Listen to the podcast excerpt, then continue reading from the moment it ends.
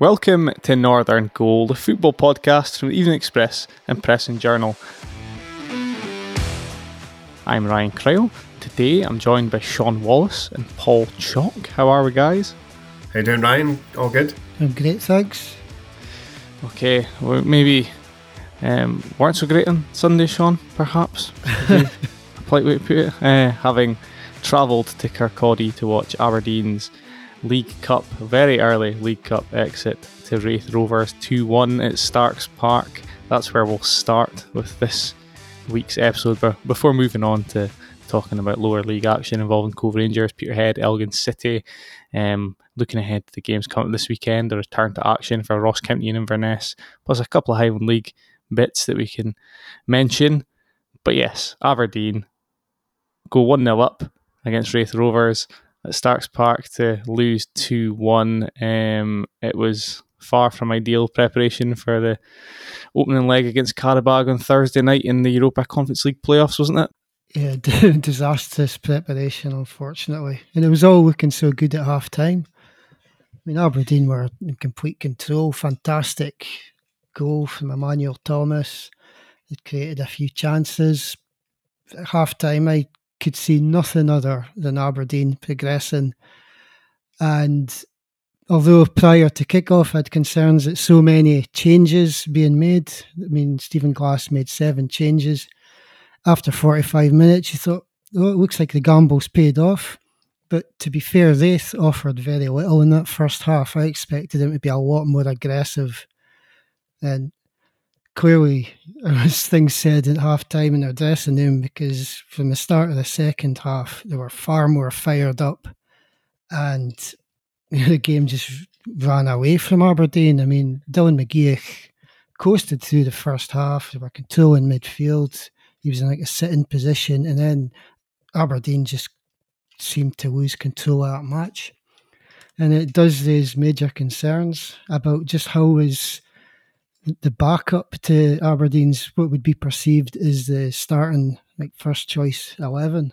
Yeah, because a lot of people have said that, that the changes it was the changes went it went went to plan in the first half just as it had you know it had paid off obviously against Livingston although um in sort of Hiram Scarum fashion in the league uh, the previous week but uh, against Raith, it seemed to be fine in that first half and then I don't know if it works in the first half and then they kind of lose control of the game in the second half. Is that more an issue of them not wanting it enough? I know not to be a proper football man about it, but is that is it like a desire thing? Do you think?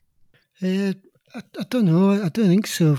I think if it's difficult if you've got like control of the first half, and maybe subconsciously it's seeped into them that this is easier than we're anticipating. But then, I mean, they've just completely upped their work rate, their hunger, and we're like going more more desire for 50-50 balls than it showed in the first half and it, it, just changed the whole complexion of the match. And then the first goal I mean so early in the, the second half. And I don't for me I don't think it was a free kick. It wasn't a I mean there was Jack Gurr did put his hand on Zanatta's shoulder but he'd managed to regain his balance and was breaking into the box. And then when he, uh, to me, when he saw that he'd broken the box, he went down, trying to earn a pen. Yeah. And referee Stephen McLean was right that he didn't give the pen because the contact was outside the penalty area, but he shouldn't have given the free kick either. But then, having said that, you can't defend like that and allow a, a man to go on the ball. Yeah, I think um, a lot a lot of people as well were pointing to Jack Gurr's performance in that second half and sort of so a question. I don't, I don't, I don't think you can you can lay all at his feet. But no. yeah, in that in that first goal, I think the, the earlier phase of that move where he kind of got beat by Zanatta yeah. um, out wide um, wasn't particularly good. And then yeah, for the second goal, I think that first strike it comes in. I think Joe Lewis has to do better there. Yeah. The way he sort of just palmed it out, he could have got two hands to it. I, I feel he could have caught that perhaps. But to palm it to where he did, it's a kind of awkward ball for Gurr to, to to deal with. But he should probably still be clearing it in the way, so I didn't do do anything quick enough. You know, allowed him to be caught out and the Raith player to to finish and score what ultimately proved to be the winner. Why do you think? Um, why why Aberdeen? You know, there was there was time left for them to, and they obviously had a, a spell of pressure towards the end of the game where they, they were trying to get back into it. What what went wrong in that part of the game? Do you think? They just couldn't get that domination in the midfield back. I mean, they took Scott Brown on, but I mean, he's, he's I mean, what became clear in that game is that Scott Brown is fundamental to Aberdeen, but he's not a miracle worker. Yeah. I mean, Stephen Glass took the three subs on. He took on uh, Lewis Ferguson, Scott Brown, and Ryan Hedges.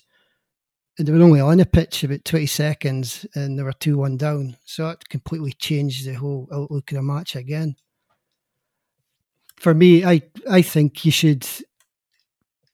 I mean, there should be some aspect of looking forward to the next game, maybe one or two tweaks, but I don't think seven for me is too much. And it, it backfired against the Rovers. And I think you should always play your strongest team. I mean, that was the first time in 119 appearances Lewis Ferguson has appeared as a sub. He had started all 118 games he'd been fit and available for, which tells its own story. Yeah. I mean, you you would reaching the group stages of the Conference League would be a fantastic achievement, and it would a lot of kudos for the club and brings about two two point five million in the European payments. But progressing in a League Cup is, I would argue, more important if you do have genuine aspirations of reaching the final and winning it, which Aberdeen have, and now they've they've fallen at the first hurdle.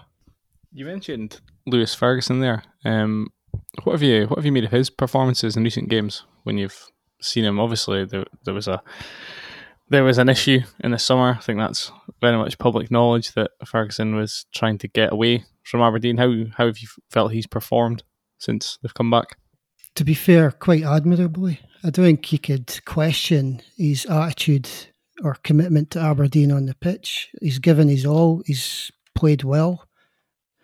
I don't think the transfer speculation and handing in the the uh, transfer request has affected him one iota, which just shows that not only has he got the skill to play at the very highest level, he's also got the ment- mentality which again is a surprise that he was left on the bench. I know he was recovering; he'd missed the previous game through injury, but I, if he's fit, I would still play Ferguson every game.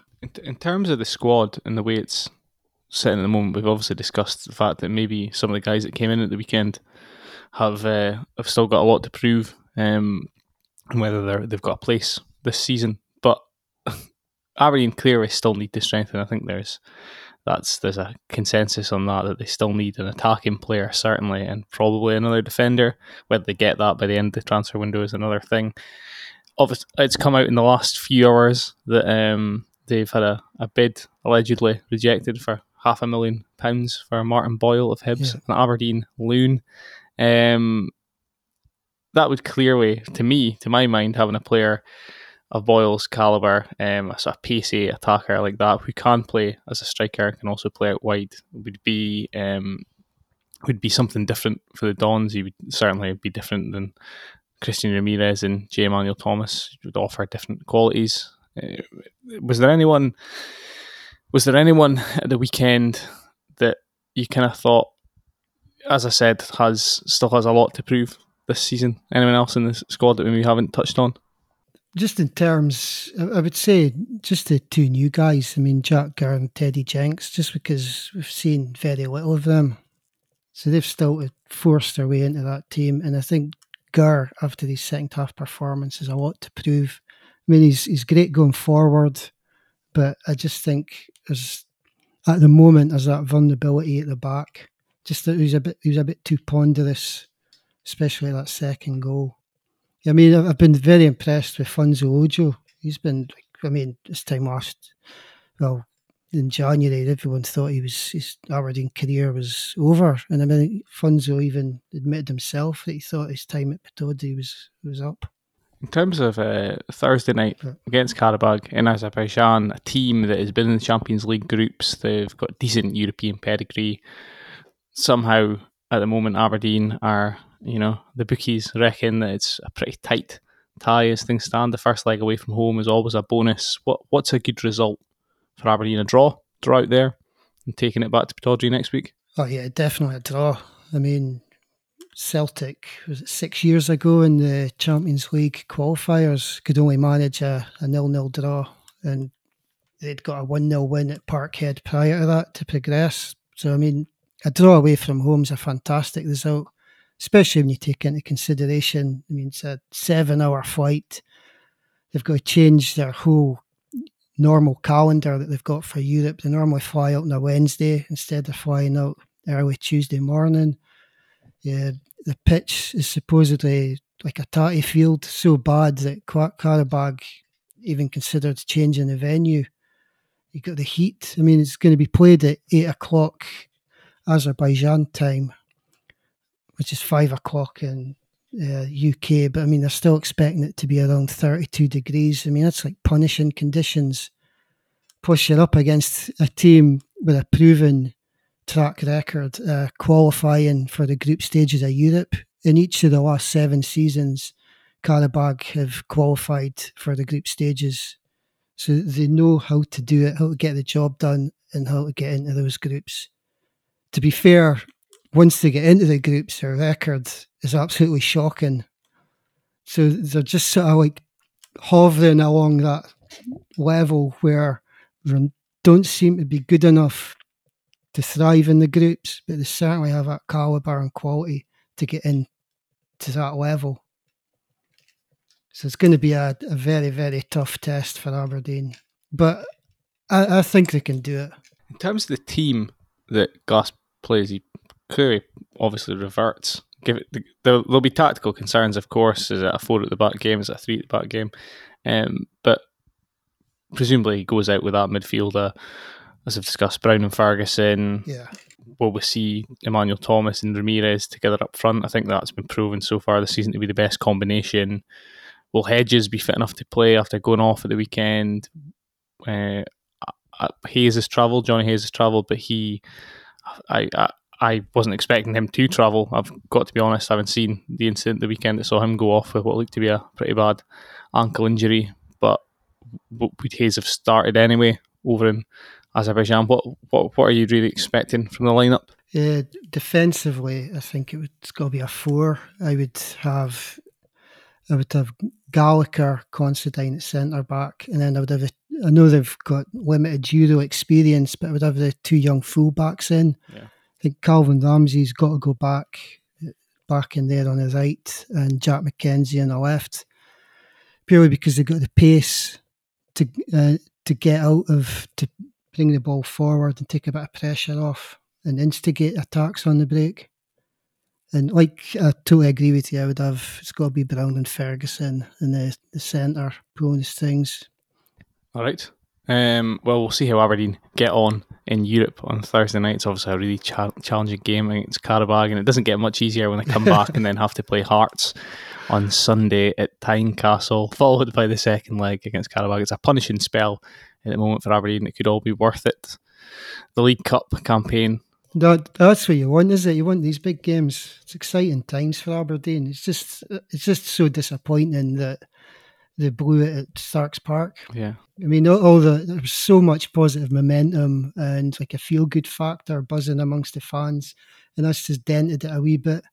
But if they get past Qarabag, I mean, that'll quickly return. Yeah, and the Tynecastle game shouldn't be sniffed at either, given that Hearts, Hearts, Hibs, and Aberdeen are the three teams in the league that have still got a hundred percent record after after three games, isn't it? Three games so far. Oh, yeah. Uh, yeah. Uh, so two, two, two. So I'm looking forward to the the Hearts game. That's going to be brilliant. Fantastic venue. It'll be. I mean, the atmosphere will be great. All right, well, we'll move on, and in the next section, we'll discuss our lower league teams Cove Rangers, Peterhead, and Elgin.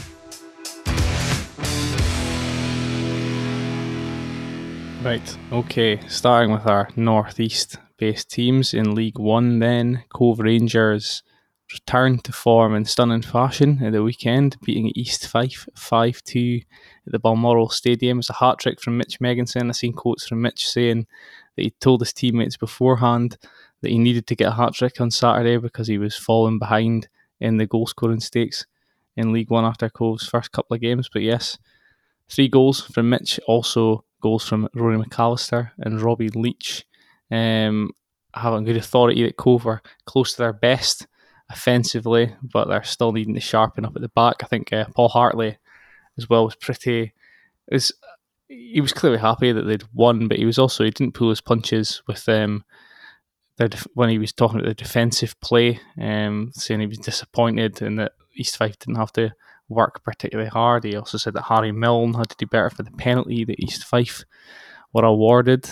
Um, elsewhere, Peterhead they they lost 1 0 against Montrose. It was a, a narrow defeat for the Blue Team to a Graham Webster penalty. I think uh, I think Jim McInally said that Peterhead were flattered by only losing 1 0 in a game that it didn't sound like they played particularly well in. Um, they're still struggling a little bit with players being out and unavailable for them at the moment. They also had their uh, SPFL Trust Trophy win against Dundee B in midweek, which was notable for the fact that I don't think Peterhead were particularly happy that they had to play the game on the night they did at the venue they did. I think they had to play at Station Park, um, Forfars Ground, um, because they because Dundee B basically wanted it moved quite late on, or Dundee wanted it moved quite late on. But yes, during the game, um, the it was it was notable, notable for the fact that uh, Jim McInally subbed on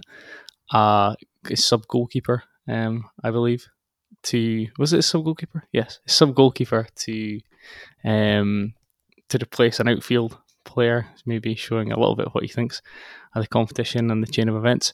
Um, but the other lower league result we have up in the north at the weekend was Elgin City three, Albion Rovers nil. First win of the season for Gavin Price's men, Paul, um, Kane Hester hat trick, hat trick in that one as well. Um, were you impressed? Were were Elgin in sparkling form? Oh, they certainly were. Uh, it was one of these games as well, Ryan, where although they were impressive, Albion Rovers had spells in the match, especially early on as, as well. But Elgin soon took control of it, and Kane Hester who um, has scored 19 goals in the last two seasons in League Two. Um, well, in all competitive games in the last two seasons, uh, is looking to hit the 20 marks. Well, he's he's up to seven already, and I have to say, in um, the few months of, of covering Elgin for the, the Press and Journal, I, I always uh, smile a bit at Gavin Price, the Elgin manager. He's so demanding of Kane Hester, and um, indeed claimed that Hester really should have had six and not three um, at the weekend, given the opportunities that he had. He's always really demanding. He, he sees a player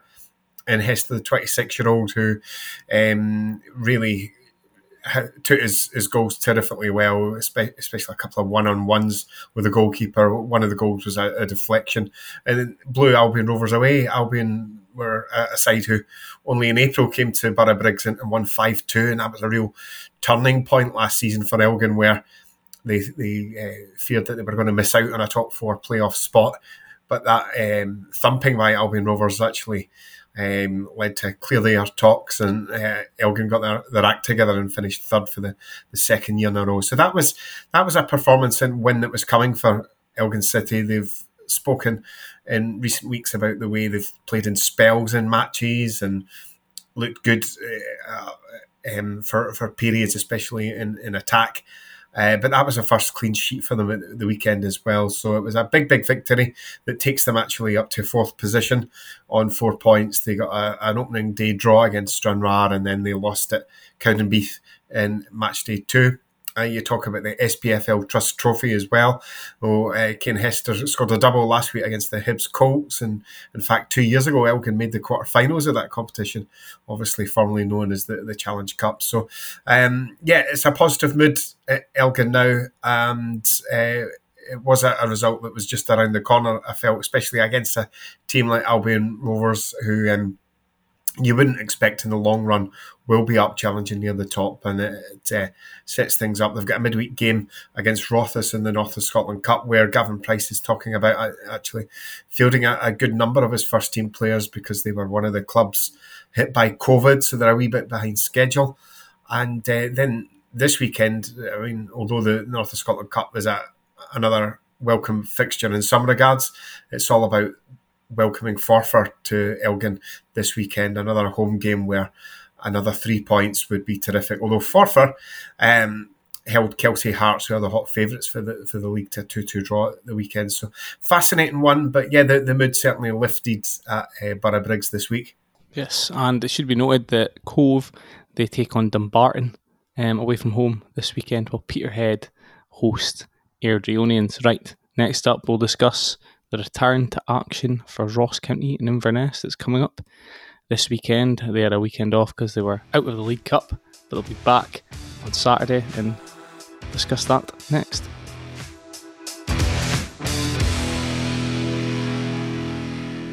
Right, okay.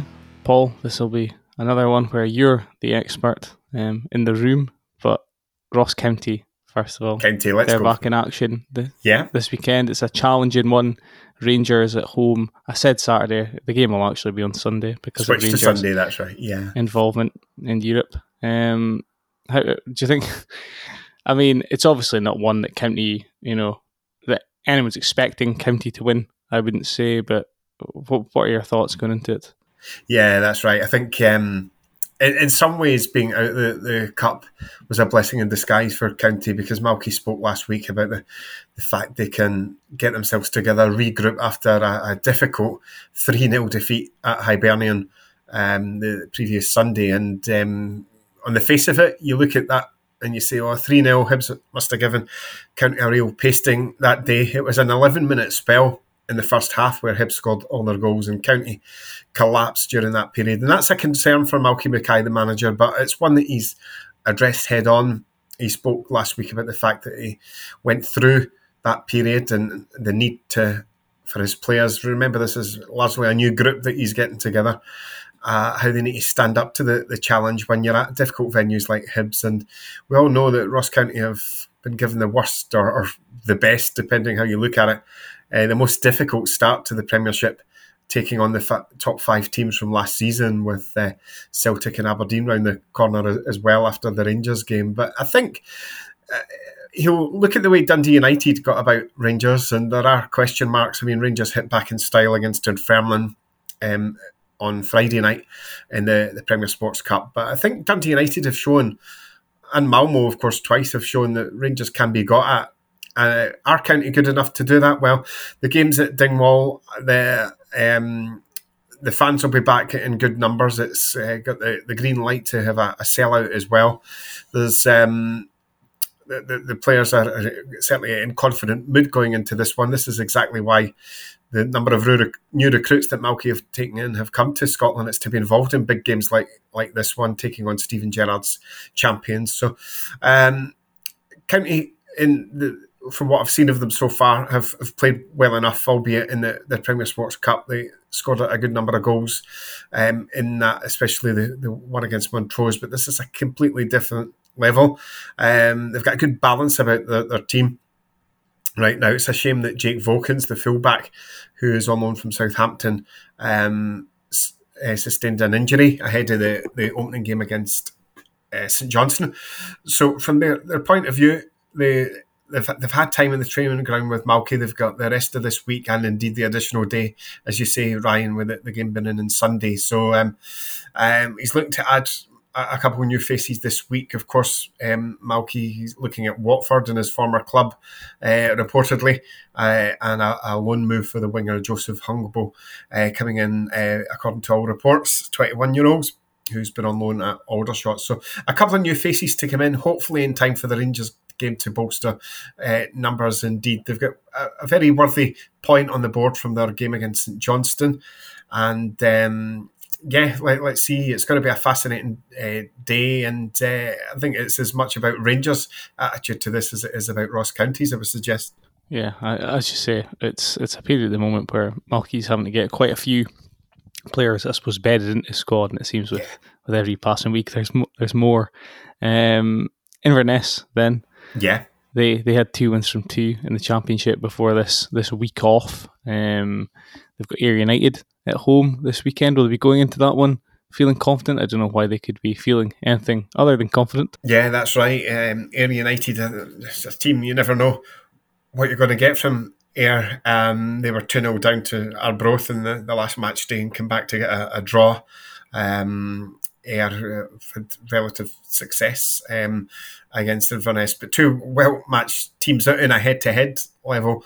Um, but I think those back to back wins, 1 0 wins um, with clean sheets, have given Caley Thistle every reason to believe that this is a fixture that they should be taking three points ahead of the, the game at Kilmarnock next week. And um, we were speaking to Russell Duncan for the Press and Journal, former Caley Jags midfielder, and he was saying this is a real opportunity if Caley Thistle can get the victory over Ayr to head down to Kilmarnock. And even if you avoid defeat at Rugby Park, you know, you're sitting with, with 10 points out of 12 and you're, you've, the, one of your main rivals hasn't inflicted any damage on you, which is a really, really strong start. But the, but um, Barry Wilson was saying as well, they've got a real focus about them right now. Uh, head coach Billy Dodds will be um, looking no further ahead than this this one at, at the weekend. They're playing with a real bit of confidence um, when the, when they've been allowed to be. They, of course, spoke about Raith Rovers. Uh, knocking at Aberdeen. Well, only the week before, Caley Thistle beat Raith Rovers by a goal to nil with that a terrific Roddy McGregor goal. So um, they've had to dig deep for the, those two wins. I would have to say, Ryan. You know, it hasn't been sparkling football from Caley Thistle, but they've not been allowed to play that yet. So, given the fact they've still hit their heights, there's a lot more to come from Caley Thistle. But back to back wins gives them a real spring in the, their step going into this one. And um, I'm looking forward to maybe seeing Billy Mackay if he's fit enough to be involved. And someone that Billy Dodd spoke about last week is uh, the, the, lad Jameson, who's come in from St Mirren on loan. Um, so they've got plenty of attacking options, and it'll be interesting to see if Roddy McGregor, after his goal against Raith, gets the the nod. And um, but yeah, keeping it tight. The, um, has been the foundation, obviously, for the last two two wins, and uh, they're playing with, with, a bit of a, a, swagger up front, especially Manny Duku, who uh, really looks to be enjoying this football right now.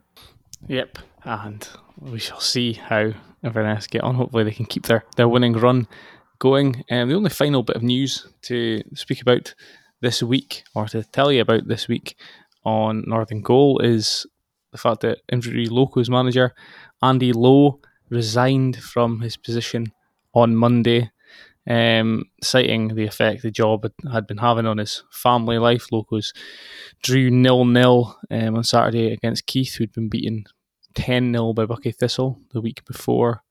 Um, Locos are unbeaten in their first four league games, and they're considered obviously one of the one of the teams who could contend for the Highland League title. Um, we know that Stephen Park, Richard Davidson, and John Facker will take over team managers. Team matters until a new manager is appointed.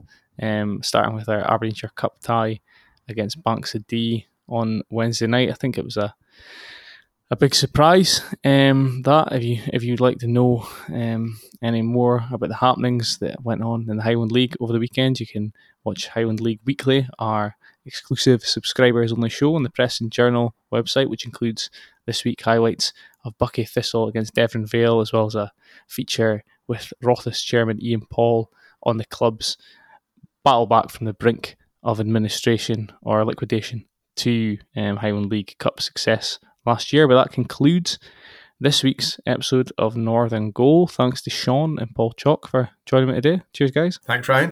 No problem. Pleasure. If you've enjoyed this episode, you can like and subscribe on your favourite podcast app, whichever one you prefer. Um, and if you've got any questions or queries, you can email northerngoal at dctmedia.co.uk. Let's let's hope that Aberdeen can get a result over in Azerbaijan on Thursday. Um, if you're watching that game, enjoy it and also enjoy any other football that you're watching this coming weekend. Cheers. Hope you loved the episode, and if you did, we'd be grateful if you could leave us a review or rating on Apple Podcasts or wherever you get your podcasts. And don't forget to pick up your copies of the Press and Journal and Evening Express every day for the best football writing and analysis in the North.